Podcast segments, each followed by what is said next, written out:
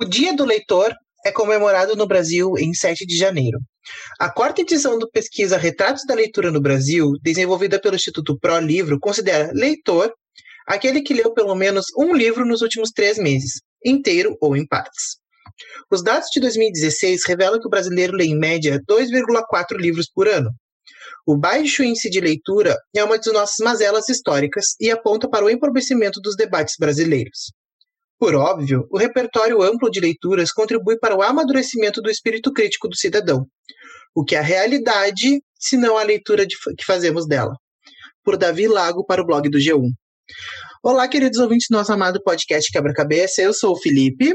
E aqui quem fala é a Lara, e hoje a gente vai conversar de novo sobre leitura, mas dessa vez a gente vai dar um passo além. A gente vai falar sobre o papel da leitura quando tu vai para o meio universitário, quando tu vai para o meio acadêmico e de produção acadêmica também. E dessa vez a gente tem uma convidada. Então, hoje nós temos uma convidada. Essa é a Nathalie. Para muitos, a Nath. Para outros, a minha namorada. Se apresenta. Olá, pessoal, tudo bem? Eu sou a Nathalie, sou engenheira de produção e informação, mas apaixonada por gestão de pessoas. E hoje eu estou aqui para compartilhar no Quebra-Cabeça Podcast um pouco sobre. Essas loucuras e devaneios da vida acadêmica. a, a, experiência dela com publicações acadêmicas, porque se a gente for falar de experiência aqui, eu sou zero, porque nunca publiquei nada e sou um zero à esquerda para isso. A gente tem o Felipe, que com certeza tem mais experiência que isso do, no início do que eu, mas a Nath provavelmente é, assim, dos três é a que melhor pode comentar sobre o assunto. Com certeza. Uh, ao longo da graduação, eu realmente publiquei vários artigos aí, tanto em eventos quanto em periódicos, e a leitura é uma parte fundamental para a produção científica. Eu acho interessante o, o dado que o Felipe trouxe na, no, no início com, com aquela manchete, que é o fato de que para te ser um leitor, não obrigatoriamente tu tem que terminar o livro que tu está lendo. E isso é parte importante sobre a leitura quando tu vai para o meio acadêmico. Tu não vai mais ler um livro inteiro. Provavelmente tu não vai mais terminar os livros que tu está lendo. Tu vai ler aquilo que tu precisa ler dentro daquele livro. E aí vale a, a ponto de que tu tem que aprender a descobrir o que que tu precisa daquele livro. Não, eu acho chique que assim a gente entra na, na graduação, eu mesmo era impossível ler o livro inteiro dos autores. Primeiro que era chato pra caramba, né? Vamos combinar que os clássicos são chatos. e segundo, que era assim, era impossível, com uma cara de leitura, sei lá, fazendo seis, sete disciplinas por semestre, lendo, sei lá, um livro por, por disciplina por semana, é missão impossível. Era eu e o, João Gosto Van Damme lá pra fazer o, o coisa. Não tem como. Eu não sou uma MacGyver para fazer qualquer coisa assim no mundo acadêmico. Então a gente tem que dividir e a gente adquire uma habilidade chamada resumo. a gente filtra o que é importante para depois conseguir realmente ver o que a gente vai aproveitar daquilo. É, com certeza. E às vezes até para alguma prova, uhum. alguma coisa que a gente precisa ler, algum conteúdo, a gente acaba focando só nos capítulos e o resto do livro, às vezes a gente nem sabe quem, quem é, qual é o livro, qual é o autor e o que, que ele fala como um todo. A gente foca só no que a gente de fato precisa. E aí, tipo, tu vê essa, tu vê essa diferenciação no que seria um livro de doutrina, que é o livro da matéria específica, daquilo ali que tu tem que aprender para aquela cadeira que é a base da base. Normalmente, tu não vai referenciar um livro de doutrina, tu não vai usar um livro de doutrina como referência numa produção acadêmica. Talvez tu use para um conceito, para alguma coisa muito específica, mas o livro de doutrina ele não tende a ser a tua base de argumentação, ao menos na área do direito não é.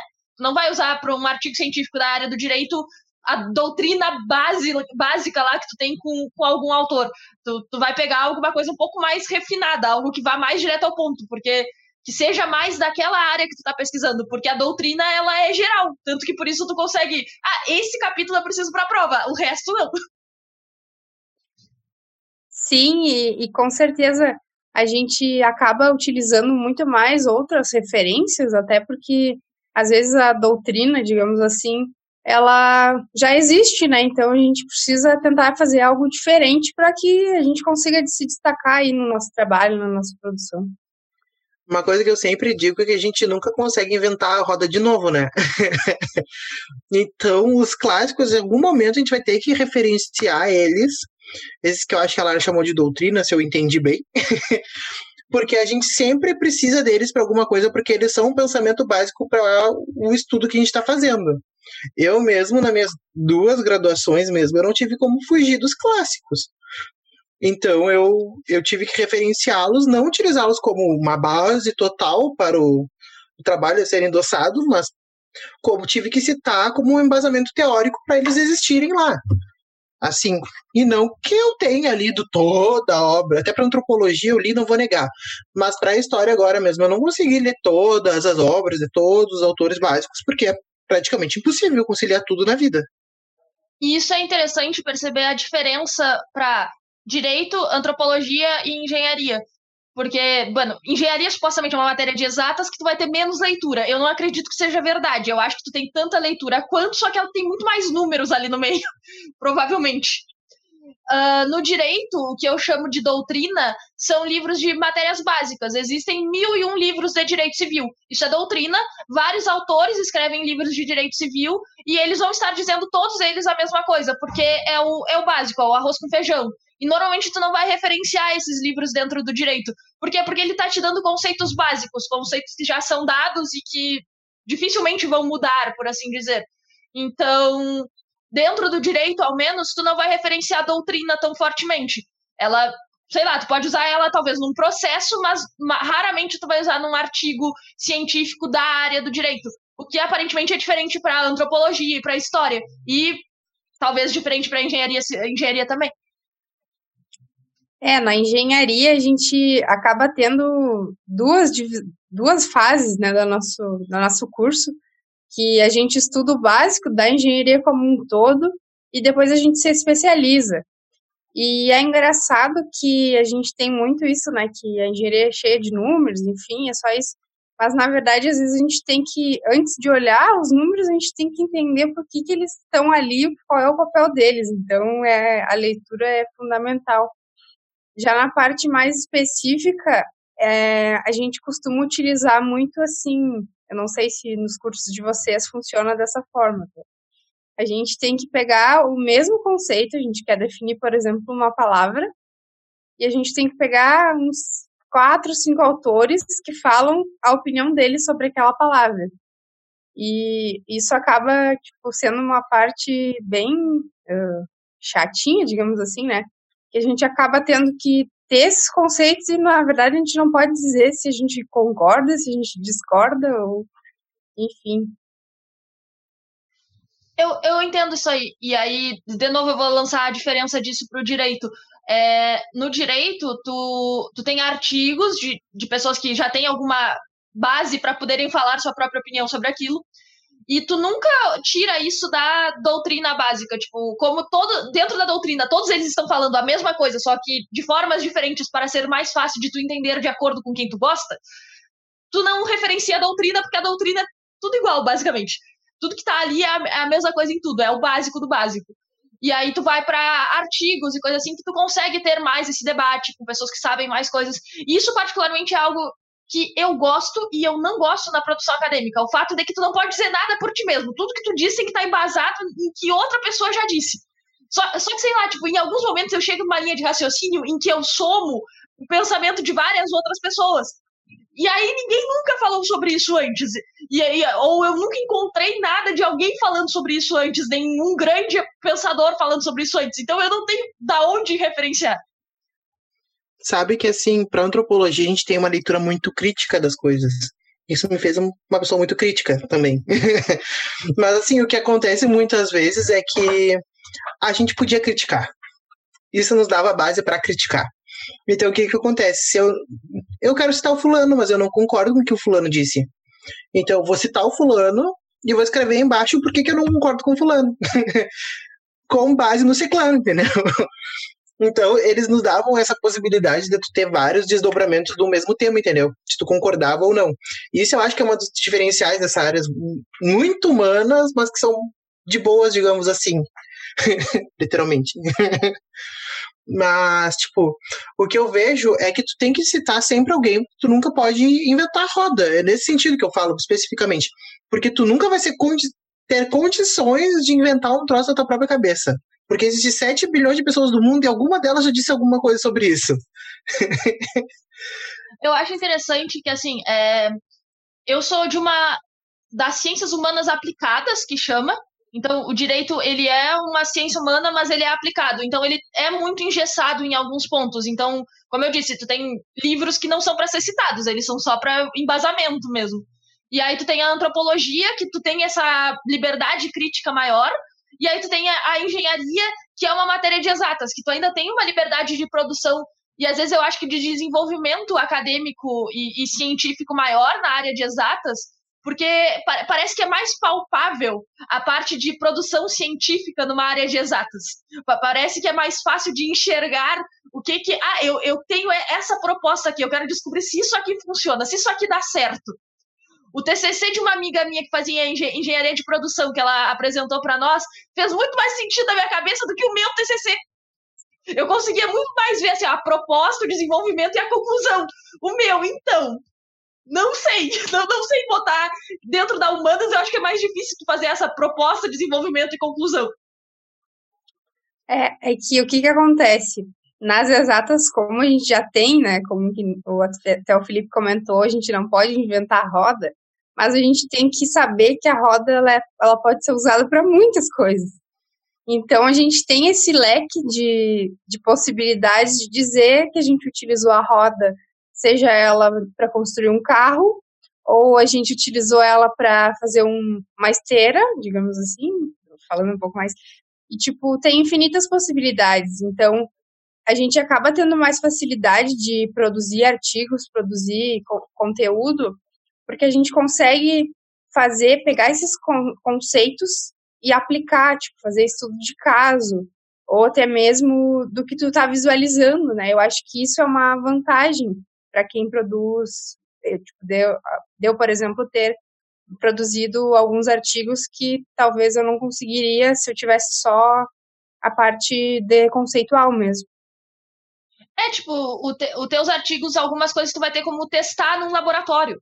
Hum, tu vai ter como testar na prática aquilo ali, ver se dá certo, se não dá certo sei lá, esse TCC de uma amiga minha, ela trabalhava numa empresa de produção de alguns equipamentos específicos de saúde, que era com polímeros, que eu sei que é tipo plástico, mas eu não vou saber direito explicar isso aqui. E aí ela tentava densidades diferentes em cada um dos que ela estava produzindo. E aí ela fazia os testes com aquelas densidades diferentes. E isso foi o TCC dela. E, e, tipo, tá, isso dá um TCC, aparentemente. Beleza. Mas é, é muito mais fácil de tu entender, então, isso é uma proposta, isso é a, o, o, desenvolvimento, e essa foi a conclusão que chegamos. Aí tu vai pro direito, que é uma área do depende. Tu me dá um caso e tu pergunta quem tá certo. Eu vou te dizer, depende, quem eu estou defendendo? É, sei lá, vou pegar a polêmica agora que estavam falando sobre aborto, tá? Ah, existem argumentos contra e a favor do aborto dentro do direito. Não vou entrar nem na questão moral ou religiosa aqui. Nós temos argumentos a favor da vida, pró-vida, nós temos argumentos a favor da liberdade e dignidade humana. Então, tipo, tu, tu, tu, tem vários argumentos. Aí depende de qual a tua linha argumentativa. E não obrigatoriamente tu vai ter uma introdução, desenvolvimento e conclusão dentro disso. Vai ficar todo um emaranhado. Não, e daí tu pega a antropologia, que vem com uma coisa assim: hum, não me meterei. Vou analisar tudo e todos, mas não meterei um bedel aqui no meu corpício. Entendeu? É uma, é uma, tipo, uma coisa muito de visualização, observação, para mim conseguir fazer o meu TCC mesmo, eu sou uma pessoa de botar a cara pro jogo e fazer as coisas, você sabe muito bem, vocês me conhecem, eu não consigo ficar parado. Eu tive que ler um autor para me conseguir me embasar para não fazer observação participante, sim participação observante. é, é uma viagem, é uma loucura, mas deu certo, entendeu? Para mim, para mim conseguir, conseguir ficar no meio, entendeu? Me colocar no meio da pesquisa porque a princípio a pesquisa ela é feita muito do olhar observador para o observado e nunca da, do, do, pesquisador como no eixo central disso tudo, entendeu? Então, o que que acontece? É uma pesquisa muito bibliográfica, empírica, que pode, o teu olhar tá sempre palpado naquilo que tu estudou, naquilo que tu viu. Então, sempre vai estar palpado no olhar do observador, assim. Então, eu, eu acho que é uma coisa muito genérica. Porque outra pessoa pode ler tudo aquilo como é uma descrição muito densa, a qualquer um pode ler e dizer assim, hum, mas eu enxergo de uma maneira diferente, entendeu? Então, eu não sei como é que foi para vocês, mas para mim escrever, eu tive que ler. E, tipo, tive que ler muito, mas eu li muita. meus professores indicavam pra gente ler livros de fantasia. Porque nada mais é do que a escrita antropológica do que uma escrita, uma escrita muito densa, muito delicada e pautada em detalhes. Então, quanto mais detalhes fosse, mais detalhes era. Mais detalhes tinha a tua pesquisa. E é tipo uma coisa impossível, entendeu? Tipo, como é que tu vai ficar inerte naquilo que tá acontecendo, entendeu? O, sociedade é uma coisa que está em constante mutação, em constante conversa, então como é que tu vai fazer as coisas assim? Eu não sei, são coisas de modos de pesquisa, jeitos de trabalhar muito diferentes dentro do mesmo contexto, assim, sabe? Não, eu acho muito complexo. Momento que tem uma pequena inveja do Felipe, em que os professores indicaram fantasia para ele ler, sabe? Tipo, queria. Única fantasia que eu recebi para ler dentro da faculdade se chamou é, O Caso dos Exploradores de Cavernas, no meu primeiro ano de faculdade, cadeira de hermenêutica. O livro tinha 50 páginas e era para a gente discutir moral. E, e foi isso. E foi a única fantasia que o direito me recomendou ler. É, no, no, meu caso era mais divertido quando os livros tu encontrava ali no meio do nada um estudo de caso de uma empresa que tu admira, assim, tipo, uh, estudo de caso da Natura, por exemplo, é muito conhecido na área da engenharia de produção. Aí essa era a nossa diversão, digamos assim. Eu... É, não, é interessante pensar como a leitura muda quando tu sai de colégio para faculdade. Como a, a razão de tu ler muda. Tu não tá lendo mais só para aprender, agora tu tá lendo para poder falar. Se tu quer falar sobre algo, tu tem que ter lido, porque senão tu não tem embasamento para falar aquilo. E aí eu lembro de ter comentado isso com uma amiga uma vez, que é, se tu não tem referência para o que tu está dizendo, tu tá sendo igual ao Olavo de Carvalho. Então, para não tornar-te o Olavo de Carvalho, tenha referências. Pesada! E eu não sei como é que funciona com vocês, mas, tipo, quando eu fui escrever meu TCC, eu tinha que usar tanta referência, assim, até para dizer o que, que era metodologia, o que, que, que, que era justificativa, tipo, a gente parece uma coisa tão implícita já, né? Que a gente acaba tendo que justificar. Eu acho que por isso muitas pessoas é muito complicado tu conseguir escrever academicamente falando. Porque tu tem que ter muita leitura para te conseguir escrever e tu é impossível, a gente sempre acaba se comparando, ah, eu nunca vou escrever tão bem quanto fulaninho, quanto ciclaninho. Ai, eu gosto muito da escrita do fulaninho, mas eu nunca vou chegar lá, entendeu? Porque é uma escrita muito calcada. Eu, eu mesmo disse, eu, eu não gostaria de ler o meu TCC. assim como eu não gosto de ler TCCs dissertações de mestrado, vírgulas, etc., porque eu acho um saco que tudo aquilo que tu tá lendo tem um parênteses, tem uma vírgula, tem uma citação, tem um troço. Gente, deixa a pessoa falar, parece que essas criaturas não respiram, parece sempre ter algum vulto atrás dela falando, sabe? Tipo, tu deu tua opinião, mas o vulto tá aqui atrás dizendo tal coisa, sabe? Isso me incomoda um pouco e é a razão pela qual, por exemplo, eu fiz um canal no YouTube. Eu falo melhor do que eu escrevo, e eu não falo sem embasamento, eu estou falando embasada no que eu li, só que eu também estou falando embasada no que eu aprendi em algumas aulas, no que eu vi em palestras, e tu não tem como referenciar isso numa, uh, num artigo, numa coisa assim, sabe? Tu, tu não pode pegar, então, eu aprendi isso em aula, a gente tirou isso de um debate. Não dá. Tem como referenciar assim, memórias, vírgula minhas, dezembro de 2019. zero. Nota zero. Sabe que, que isso é tipo. É, chega a ser até bizarro, né? Porque, por exemplo, no manual da universidade que eu estudei, que quando a gente tem que fazer o TCC, a gente tem todas aquelas referências, segundo a BNT ou segundo o manual da universidade, e tinha como referenciar esse tipo de coisa, né? Mas aí se tu utiliza, por exemplo, no teu texto, esse tipo de coisa, as pessoas não te levam a sério, sabe? Daí por que que porque, sabe, pensando, o que, vai mudar uh, a tua forma de, de, de aprendizado ou de expressão? Tipo, eu acho que isso deveria mudar, sabe? Até porque tem pessoas que aprendem mais no audiovisual, no áudio, no visual, do que na leitura propriamente dito. E sei lá, tipo, eu, eu fiz isso, eu referenciei uma palestra da Judith Butler no meu TCC e eu fui criticada por não referenciar os livros da Judith Butler. E eu fiquei, tá, eu podia ter referenciado os livros, só que eu só fui descobrir essa autora quando eu já tava no meio do TCC e eu descobri através de uma palestra. Então, desculpa. Quer ver uma hipocrisia da vida? Quer ver uma hipocrisia da vida? Hipocrisia da vida foi que eu referenciei a Wikipédia no meu TCC. referenciei a Wikipédia, talvez tenha perdido nota por causa disso, com certeza. Mas tá lá, primeira linha, com base numa pesquisa no Google, a primeira pesquisa sobre acessibilidade e inclusão que foi dada foi na Wikipédia. Quem é que não pesquisa no Google? Tu vai abrir o Aurélio agora? Tu vai me dizer que tu, em pleno século XXI, em 2018, tu iria abrir o, Aurélio, o, o dicionário, o papel, ia pesquisar? Não, né? Tu ia abrir o Google e ia pesquisar a primeira coisa que te aparecesse, né? E foi a coisa que eu fui mais criticado no meu TCC, foi porque eu peguei a primeira coisa, literalmente, que eu vi e coloquei. Mas é a primeira coisa que muita gente já pesquisou e já achou, por isso que tá lá.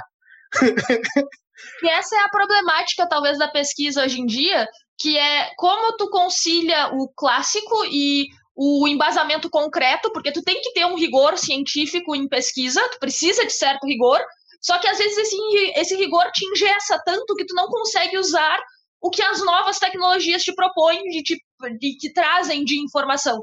Então, tu tem informação sendo produzida de outras formas, através dessas novas tecnologias que todo mundo usa e que é comunicada de forma diferente, e tu não pode usar porque o rigor acadêmico ainda é muito rigoroso. Eu tava conversando com a Nath esses dias e tava, né, Nath, que a gente tava conversando e tava dando risada que eu acho que as pessoas não estavam preparadas para o meu TCC na antropologia. que eu trabalhava com uh, recursos tecnológicos então eu trabalhava com a pesquisa etnográfica no, no meio virtual, que é uma coisa que está super começando a engatinhar. Trabalhava com uh, antropologia da educação que nem existe no Brasil e trabalhava com metodologia de desenho. Ou seja, eu fiz um link, uma mistura, uma coisa muito louca que eu acho que as pessoas não estavam preparadas para mim, sabe? eu cheguei à conclusão que por mais que tu esteja, tu tem que estar tá muito pautado naquilo, assim, sabe? Que tá dentro daquela caixinha, que tem que ser assim, assado, tal e qual, e que as pessoas não aceitam se tu for diferente.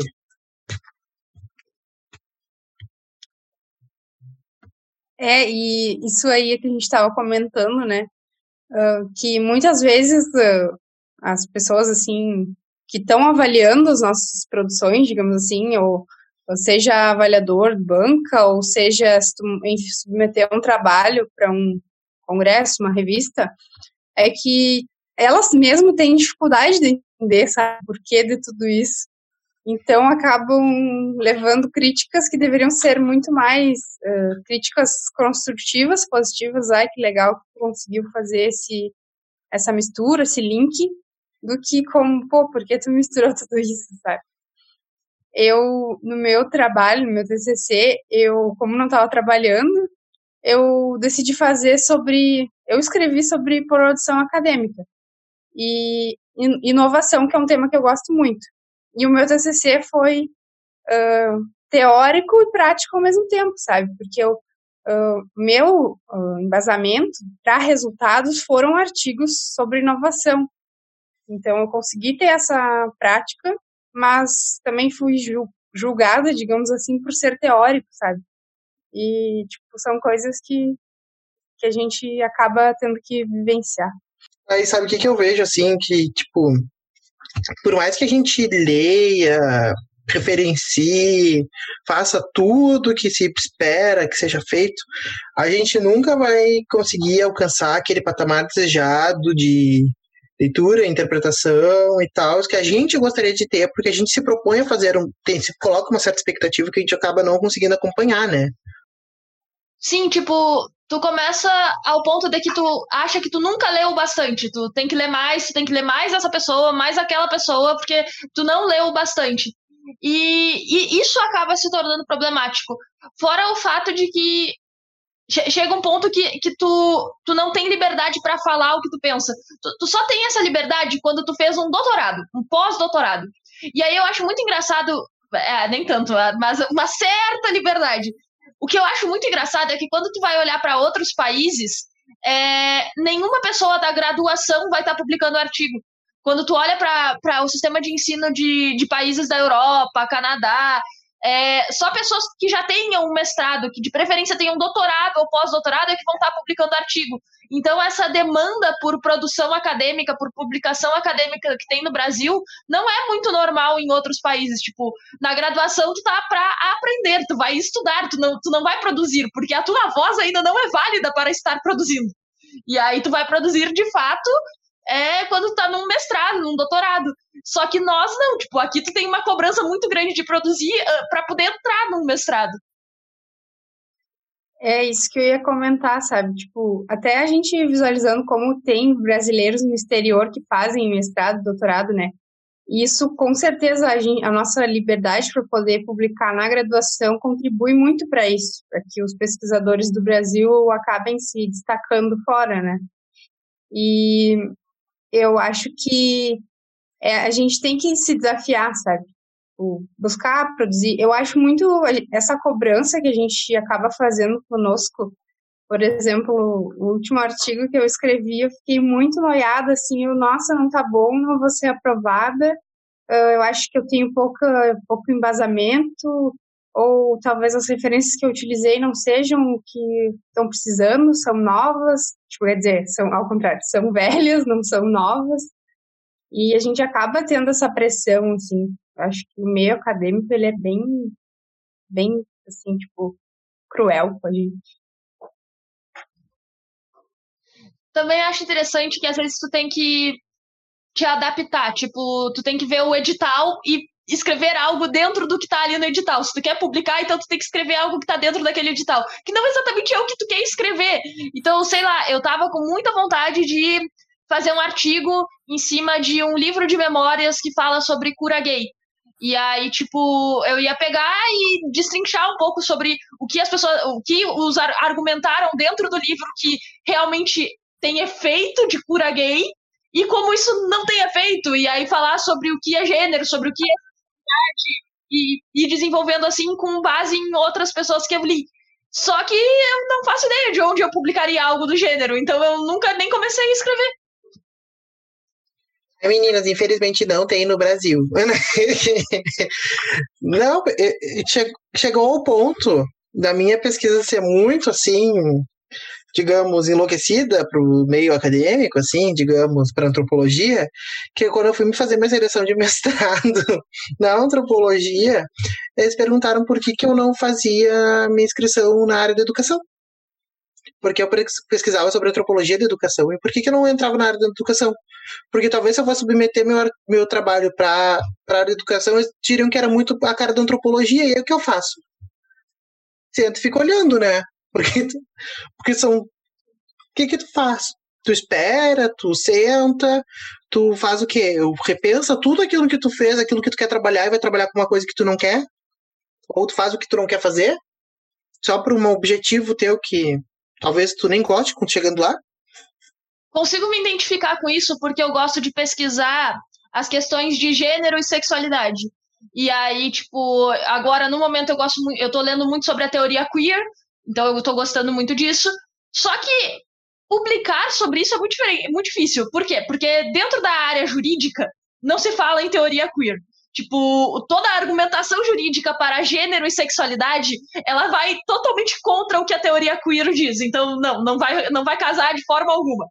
Uh, se eu for para o grupo de estudos que eu faço parte, que é sobre gênero e comunicação, é do jornalismo. Eu não tenho referências do jornalismo, então eu não vou conseguir publicar no jornalismo. Então eu vou para onde? Sabe que eu particularmente gosto muito de eventos que tem submissão, porque eu acho que é o único lugar que a gente acaba tendo essa liberdade maior, sabe, de, de mixar coisas que a gente gosta e poder publicar sobre isso, sabe? Até queria deixar alguns hacks aí para os nossos ouvintes e para quem tem interesse em, em entrar, começar a produzir mais, né? Tipo, busquem uh, eventos, que eu acho que, independentemente da área, existem né, eventos, congressos até, uh, que são uh, elaborados por alunos, né? Até faço parte de um. E busquem, porque aí tem essa área tende a ser mais aberta e acho que é aí que a gente consegue entrar com a nossa mudança que a gente quer, sabe? Como já diria o ET Bilu, busquem conhecimento. na, na hora de escrever, assim, tipo, eu tenho um jeito, assim, mais particular, né? Tem gente que gosta. Eu não consigo pegar, por exemplo, um livro já desses mais conhecidos, né? Da área, e desse livro ter uma inspiração. Então, tipo, o que que eu faço? Eu vejo sobre o que que eu quero escrever, que nem vocês estavam falando, né? Que vocês também têm as suas afinidades diárias. Aí eu busco artigos sobre essas áreas, começo a começo por aí, pelo mais básico. E aí depois que eu já, já achei referências legais em artigos, que aí eu vou pegar a teoria mais uh, mais Clássico. Recorrente, clássica, para lapidar os conceitos que eu preciso. Assim, eu uso muito isso como técnica. Eu acho que flui melhor, porque senão a gente acaba pegando os clássicos e a gente não pode dar muito a nossa opinião sobre eles e, e acaba dificultando o processo de criação. Eu acho interessante que quando eu fiz o meu TCC, eu peguei assim, ó, é, eu peguei aqueles clássicos de. Eu, eu, fiz o meu TCC na criminalização da homofobia, então eu peguei alguns clássicos LGBTs, eu peguei Maria Berenice Dias, que foi tipo a primeira juíza que falou sobre direitos homoafetivos, então eu peguei o livro dela. Aí eu, eu vi a palestra da Judith Butler, beleza, eu peguei Devassos no Paraíso, que é a história da homossexualidade no Brasil. Então, fui, fui pegando assim, alguns clássicos dentro dessa área Peguei vários outros que eram bem menos conhecidos que falavam sobre o assunto, livro sobre aquilo, comprei, chegou na minha casa, eu fui olhando os temas, beleza, comecei a escrever. Eu escrevi o que eu queria escrever, eu escrevi o que eu queria falar. Aí eu abri os livros e peguei embasamento do que eu estava falando ali dentro. Por quê? Porque eu sabia que aquelas pessoas, algum deles ia dizer algo que eu queria para referenciar.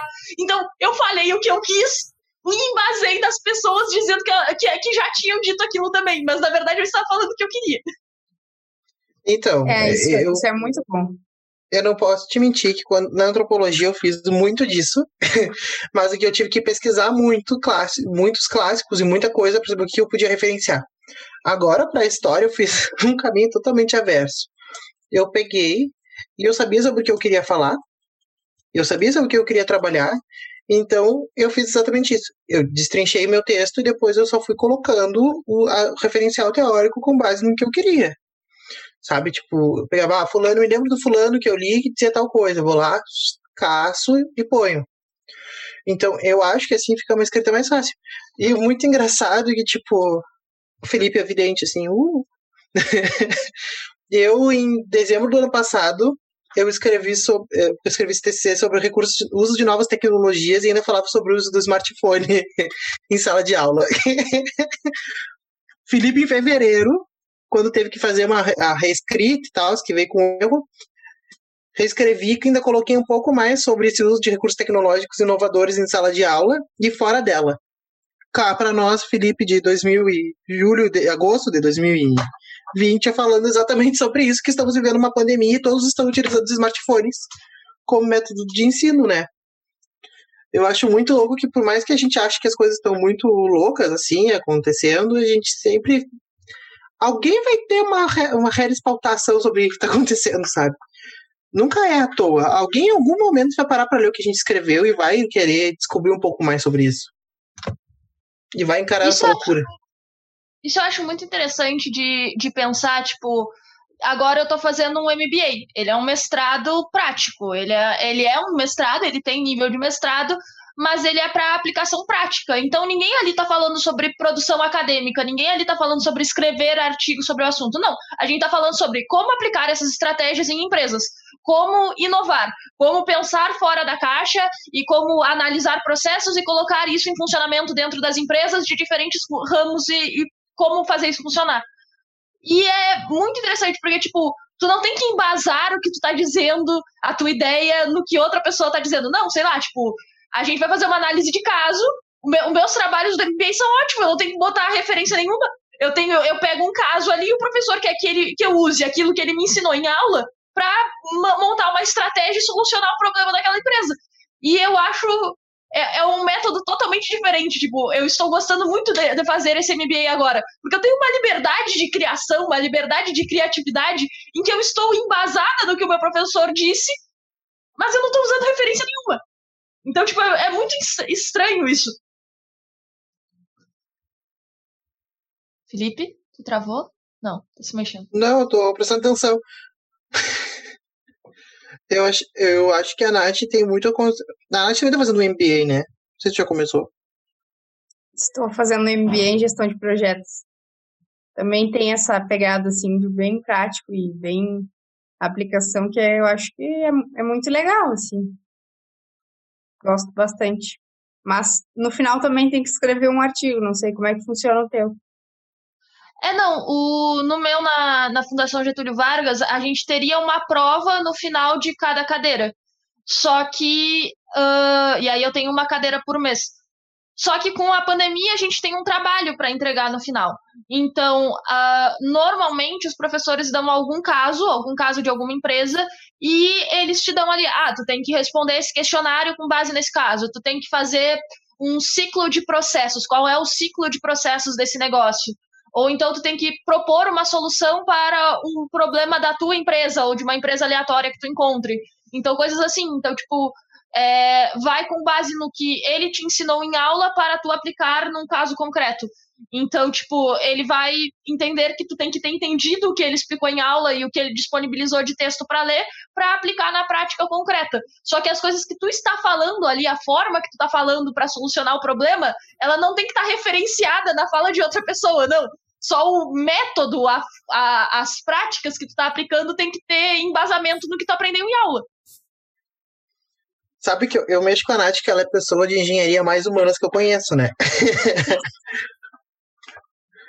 Porque, assim, a gente conversando, assim, nossas áreas, por mais que sejam muito aleatórias, imagina, antropologia nada a ver com engenharia de produção, assim, um troço totalmente de um lado para o outro, a gente consegue ver muita afinidade dentro disso, assim. E por mais que não pareça, um chão de fábrica tem muito mais sobre antropologia do que sobre engenharia.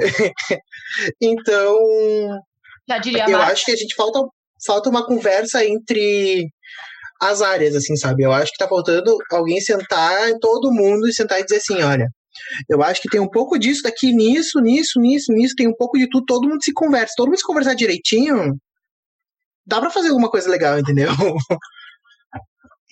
Um exemplo uh, de áreas que supostamente não se conversam, tá? Seria a biologia e a sociologia.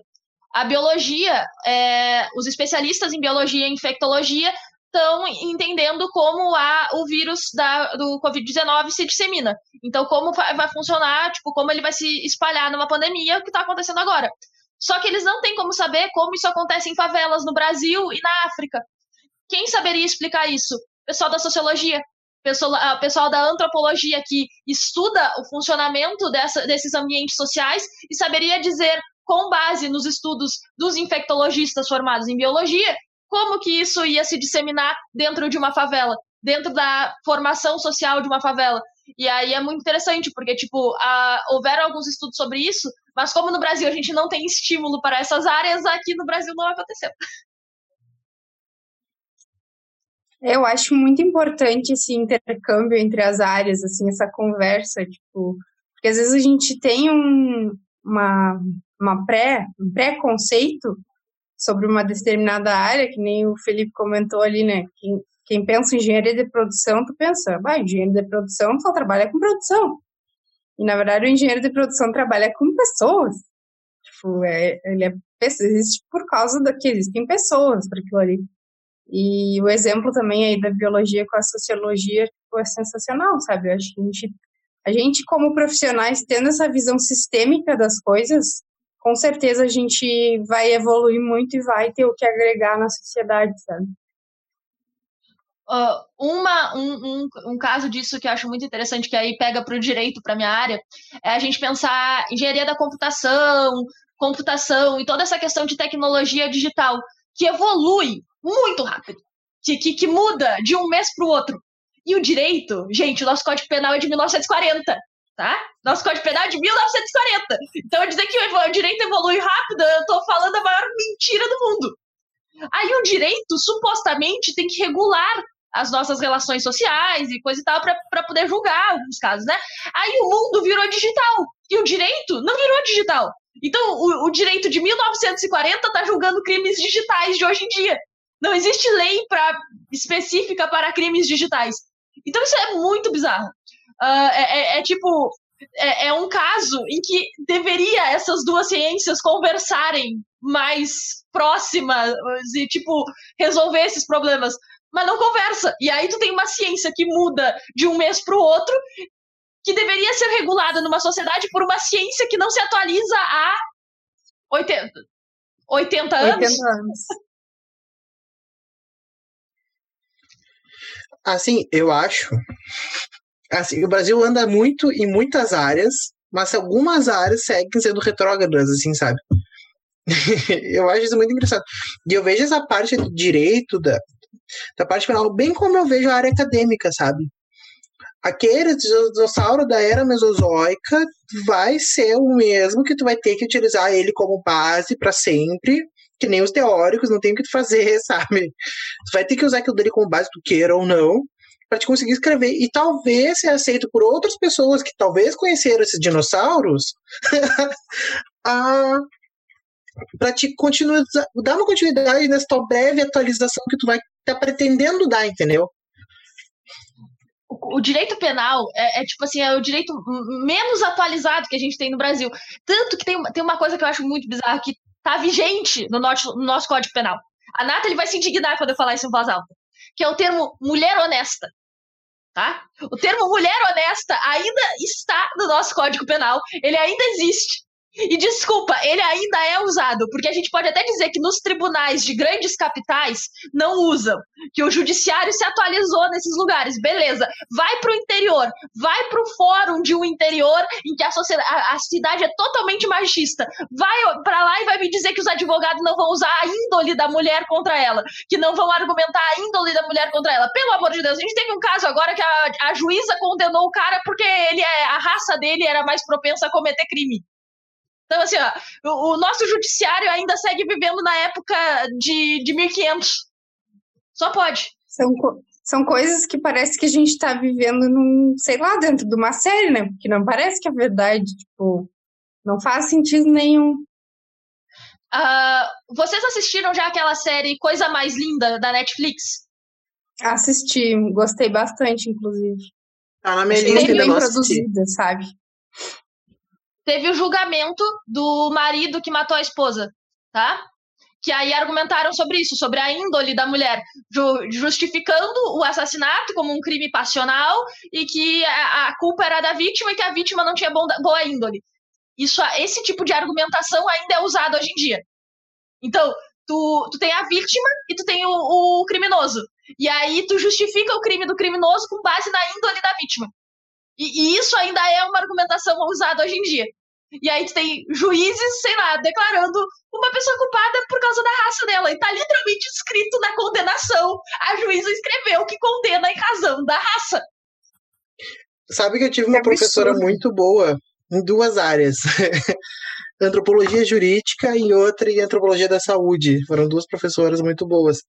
E elas diziam sempre a mesma coisa. O sistema penal brasileiro ele não funciona com base em qualquer autor que tu fale pegar na antropologia, tu vai ver que o sistema penal ele não funciona em nenhuma parte do mundo. Seria muito, muito, muito pior para esse delinquente, entre aspas, ou delinquenta, vamos usar assim, que se tu pegasse e desse uma matrícula na universidade para ela, para essa pessoa, para ela tentar se reinserir de outro modo na sociedade. Seria um modo muito mais trabalhoso para ela.